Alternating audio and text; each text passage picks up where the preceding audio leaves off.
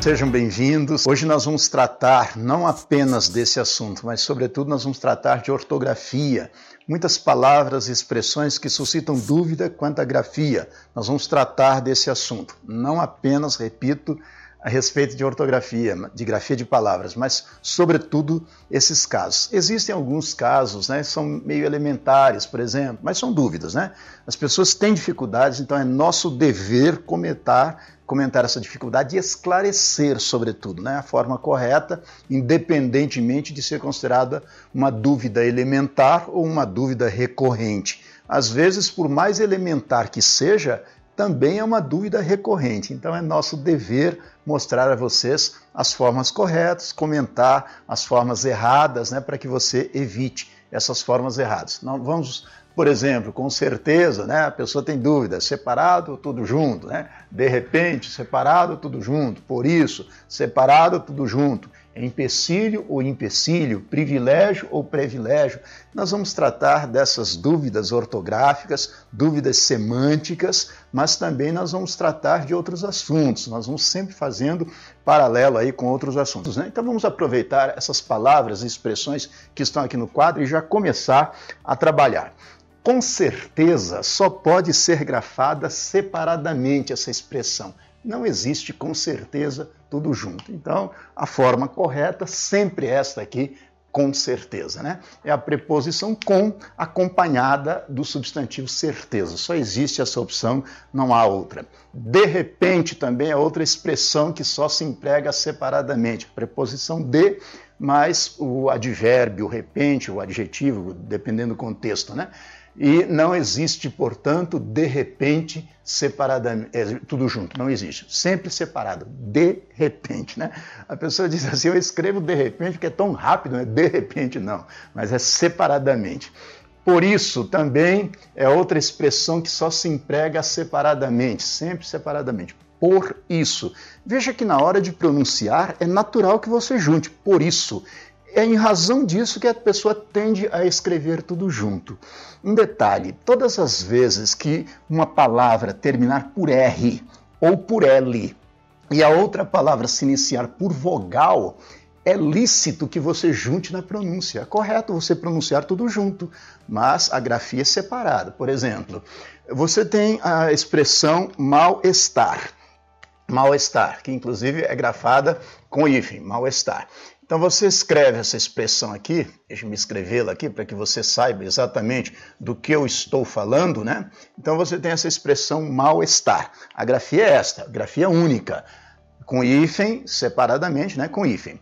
Mas você pode pronunciar e até melhor que pronuncie malestar. Ela teve um malestar súbito hoje, um malestar. Você pode pronunciar malestar ou então malestar tudo junto. É preferível que você pronuncie tudo junto, mas grafar nunca, sempre separado. A mesma coisa é por isso. Então a regra é assim: sempre que uma palavra termina por R ou por L e a outra palavra se inicia por vogal, é preferível, por vogal ou H, é preferível que você junte na hora de pronunciar, que você pronuncie por isso, tudo junto. Pronunciar, escrever nunca, escrever é sempre separado. Está claro isso? Empecilho ou empecilho, professor? Aqui é fácil. Empecilho vem do verbo empecer, que significa obstar, gerar dificuldade, gerar é, problema, né? Então é empecilho, com E, nunca empecilho com I. É empecilho, com LH no fim. Não existe empecilho com L-I-O no fim. É sempre com E no início e com LH no fim. Grafia única dessa palavra. Privilégio ou privilégio, professor? Também não existe privilégio. Privilégio não existe, é privilégio com i. Veja que também é fácil saber, porque privilégio vem do verbo privar. Se privar se escreve com i, privilégio se escreve com i. Então é uma forma fácil de você saber. Então, privilégio somente com i não existe privilégio. Não se admite escrever nem pronunciar privilégio. Empecilho com E, nunca empecilho, sempre com E. E com LH, empecilho. E privilégio, com I no início e com G no fim. Algumas pessoas também têm dúvida, escrevo G ou J? isso é realmente algo que suscita dúvida. Há regras para isso, mas são poucas regras por um lado e muitas exceções por outro lado. Então não é fácil você saber se é G ou J. Neste caso é G. Existe uma regra que diz assim: todos, todas as palavras da língua portuguesa terminadas em ágil, égil, ígil, ógil e úgil são grafadas com G. Todas as palavras com essas terminações, ágil, égil ígio, ógio e úgio com G. Por exemplo, ágil, pedágio, a própria palavra ágil né, se escreve com G. Também com, com égio, colégio, privilégio com G. Com ígio, vestígio, é, com ógio, relógio, com úgio, é, refúgio, subterfúgio, sempre com G. Então, é uma regra fácil de, de, grafia. Então, vamos lá. As formas corretas das palavras que estão aqui no quadro, palavras e expressões, com certeza, sempre separado, não existe com certeza junto. De repente, sempre separado, não existe de repente junto. Por isso, sempre separado, mas a pronúncia pode ser junta. Você pode pronunciar por isso, mas escrever nunca, nunca junto. Empecilho, sempre com E e com LH, não existe empecilho. Privilégio, sempre com I, vem do verbo privar, não existe privilégio. Está claro? A palavra composta é grafada com ou sem hífen. A regra para o uso de hífen com os compostos não é muito bem definida, muito falha. Eu vou ler a regra, né, porque eu não consigo decorar. Não consigo, não. Não é, não é fácil decorar a, a, regra básica, o que diz a regra, mas só para eu depois eu mostro para vocês como é que se procede isso. A regra diz assim: é, usa-se o if em palavras compostas por justa posição. Deixa eu ver como é que é a regra fala. Sim. É, o if é usado em palavras compostas por justa posição, cujos elementos conservam constituem uma unidade semântica, mas mantém uma tonicidade própria, e em compostos que designam espécies botânicas ou zoológicas. Ou seja, pela definição, você não vai chegar a lugar algum. Então, a, regra diz que você deve usar o hífen em palavras compostas que mantêm autonomia fonética e acentuação própria, mas perderam seu significado individual para constituir um conceito único. E também quando há espécies botânicas ou zoológicas. Espécies botânicas ou zoológicas fica mais fácil. Por exemplo, água-viva. Água-viva é o nome de uma planta, então é com hífen. Né? Vitória régia, nome de uma planta com hífen, espécie botânica. Formiga branca é uma espécie zoológica, né? resguardadas as proporções, porque é o nome de, de um inseto, né? a formiga branca. Né? Formiga é inseto? Acho que sim, né? o que você acha? É inseto, né? É inseto? Pois bem, eu, talvez não seja, né? Não sou, não sou especialista nesse assunto, sou meio ignorante. Então, formiga branca com hífen. Em espécies botânicas e zoológicas, nos compostos que designam espécies botânicas e zoológicas, não há dúvida, sempre o hífen. Agora, fora isso, em palavras compostas que mantêm autonomia fonética e acentuação própria, mas perderam sua significação individual para constituir um conceito único. Que conceito pesado esse, né? Até para você memorizar. Mas veja, em síntese, sempre que você tem compostos por exemplo, segunda-feira com hífen, todos os dias da semana que contém a palavra feira com hífen. Segunda-feira, terça-feira, quarta-feira, quinta-feira, sexta-feira, sempre com hífen. Primeiro tenente com hífen, primeiro tenente. Tenente coronel com hífen, são palavras compostas ligadas por hífen. Guarda-chuva com hífen. Guarda civil com hífen. E assim por diante é, vamos ver, guarda civil, guarda-roupa, com hífen, guarda-chuva, né? Com hífen. Agora, a regra, a mesma regra diz assim, que quando a palavra perde a noção de composição, desaparece o hífen. Aí é tudo junto. Por exemplo, ah, deixa-me colocar uma outra palavra aqui.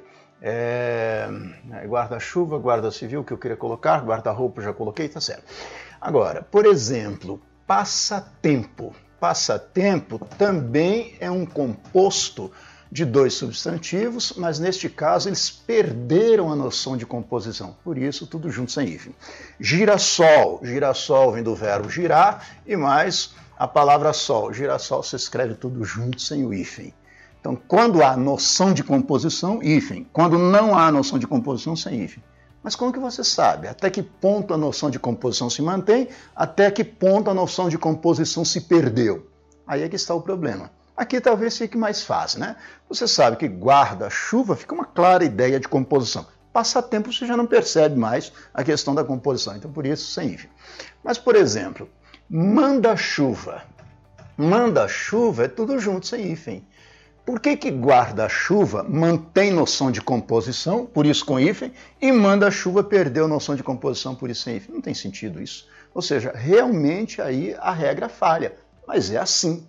Eu não posso fazer nada, né? É assim. Guarda-chuva com hífen, manda-chuva sem hífen. Então, nesse caso, a regra é falha. Agora, no que se refere ao uso do hífen com os prefixos, aí sim, a regra é mais fixa, a regra é mais precisa, regra é, consegue é, determinar melhor como você deve escrever ou não. Por exemplo, super-herói. Super-herói é com hífen. Super-herói. É, da mesma forma, se você disser é, é, sub-humano, sub-humano com hífen, a regra diz assim: sempre que houver um prefixo e a outra palavra se iniciar por H, haverá o hífen. Então é ponto pacífico. Diante de H, sempre o hífen. Super-herói, sub-humano, contra-harmônico, pseudo-hermafrodita, sempre com hífen. Isso para os prefixos. Neste caso aqui é prefixo. No caso de compostos é outras coisas. Então aqui é composto, isso aqui é prefixo. Isso aqui é composição, isso aqui é derivação prefixal. São coisas diferentes. Agora, também, se a outra palavra se iniciar pela mesma letra com que termina o prefixo, por exemplo, super termina por R, refeição começa por R, aí é com hífen. Sub termina por B, bibliotecário começa por B, então é com hífen.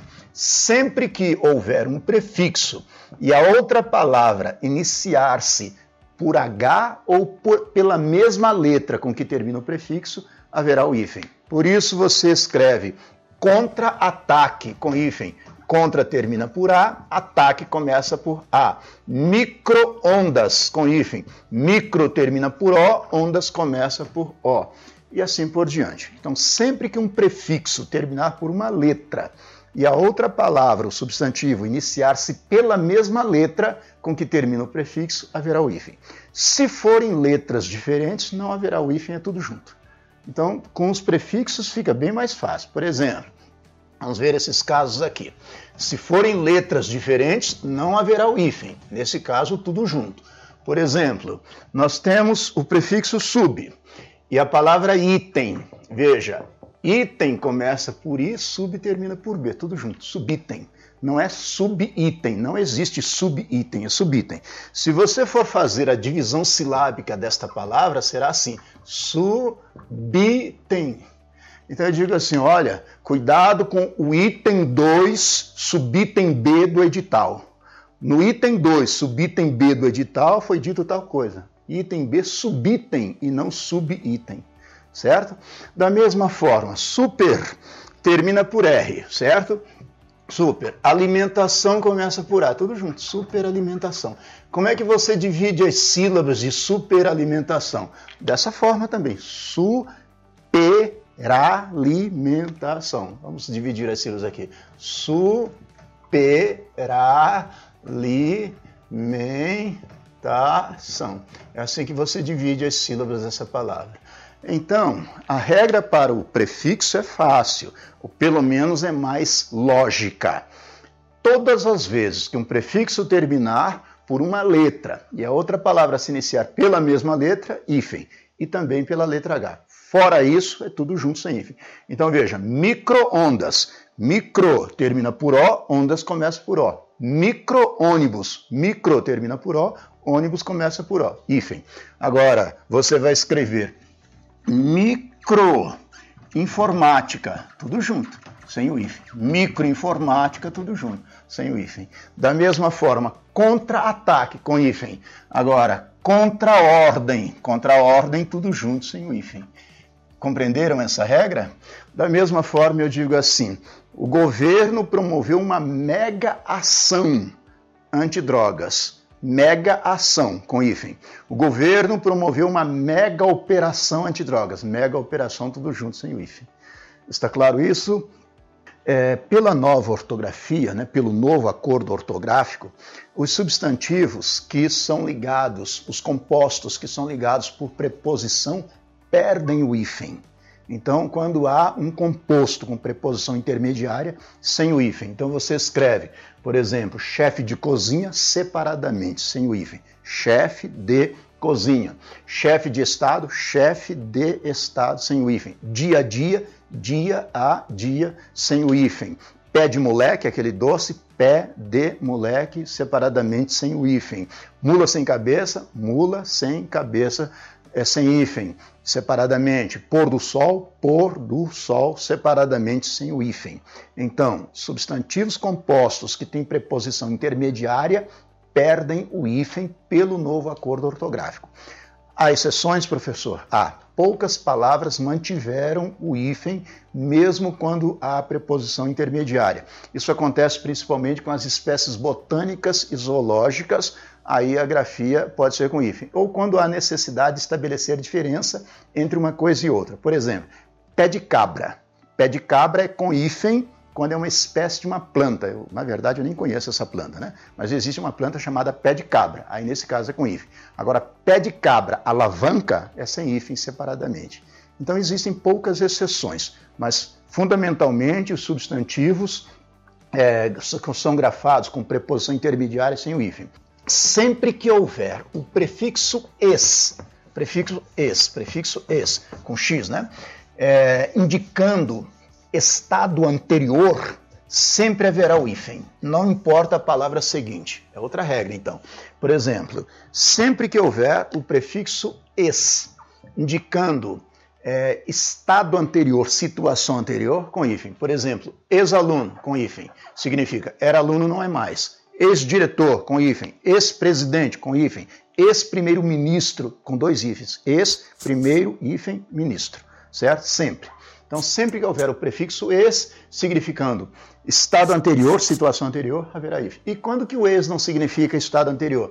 Quando indica movimento para fora, por exemplo, expatriar. Aí esse ex não indica estado anterior, indica movimento para fora. Nesse caso, é tudo junto sem o hífen. Está certo? Então, ex, sempre que indique situação anterior. Ex-deputado, ex-prefeito, ex-marido, sempre com if. Agora, quando indica movimento para fora, é sem o if. Aí é outra regra. Subsídio. É assim. A, a, depois do prefixo sub, a letra S tem sempre o som de C, nunca de Z. Então, o certo realmente é pronunciar subsídio e não subsídio. Pronuncie como se fosse C né, com o som de dois S, subsídio. Da mesma forma como você pronuncia subsolo e não subsolo. Subsídio, subsolo, subsistir, subsistência. Você diz assim: meu dinheiro mal está dando para minha subsistência. Não, mal está dando para minha subsistência e não subsistência. Está certo? Sempre que houver o prefixo sub, a letra S seguinte terá o som de C, o som de C, né, o som de dois S, como queira, é, e nunca o som de Z. Sempre o som de C, nunca o som de Z. Está claro isso? Olha só. Vacine-se contra a gripe. Vacine-se contra a gripe. Ele está me perguntando o que significa esse C aí. O que é essa palavra C? A palavra ser, na língua portuguesa, tem várias funções morfológicas. Para ser mais preciso, a palavra ser pertence a 11 classes e subclasses gramaticais. Tem 11 funções morfológicas. A palavra ser pode ser, deixe-me ver se eu me lembro de todas. Né? A palavra ser pode ser pronome reflexivo, pronome recíproco, parte integrante do verbo, é, parte, integrando o verbo, já falei, partícula expletiva, também chamada de partícula de realce, pode ser partícula apassivadora, índice de indeterminação do sujeito, conjunção subordinativa integrante, conjunção subordinativa condicional, conjunção subordinativa causal, conjunção subordinativa concessiva e conjunção subordinativa, pulei uma, Deixa, ah, substantivo, não é conjunção. Então vamos lá, repetindo.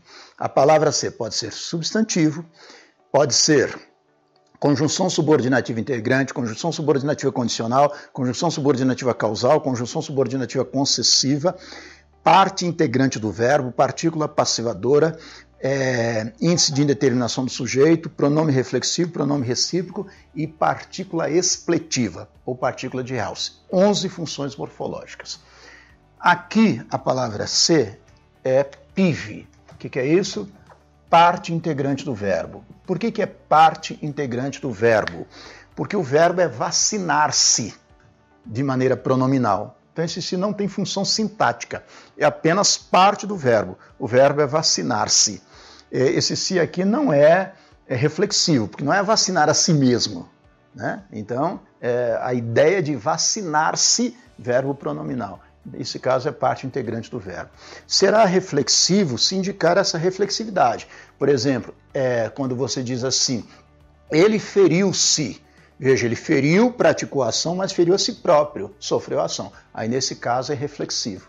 Será recíproco se houver troca de ação. Por exemplo, eles se machucaram, significa um machucou o outro. Houve uma troca de ação, eles se beijaram, um beijou o outro. Então, nesse caso, é recíproco. E tantas outras funções. São 11 funções morfológicas. Uma delas é parte integrante do verbo. É só voltando aqui, né? Eu queria, quando eu comentei a respeito de, de palavras e expressões que devem ser usadas separadamente, nós escrevemos juntos, por exemplo, é o com certeza, né? O de repente. Essas palavras e expressões que são grafadas separadamente e a tendência nossa, algumas pessoas tendem a escrever tudo junto, né? Por isso, separado eu me lembrei de um caso, né, que as pessoas comentavam, né, na minha época em que eu estudava, né, as pessoas comentavam assim as dificuldades da língua portuguesa. Aí a pessoa dizia assim: por que que é, deixa eu escrever a palavra aqui, as palavras aqui. A, a, a, pessoa dizia assim: por que que tudo junto?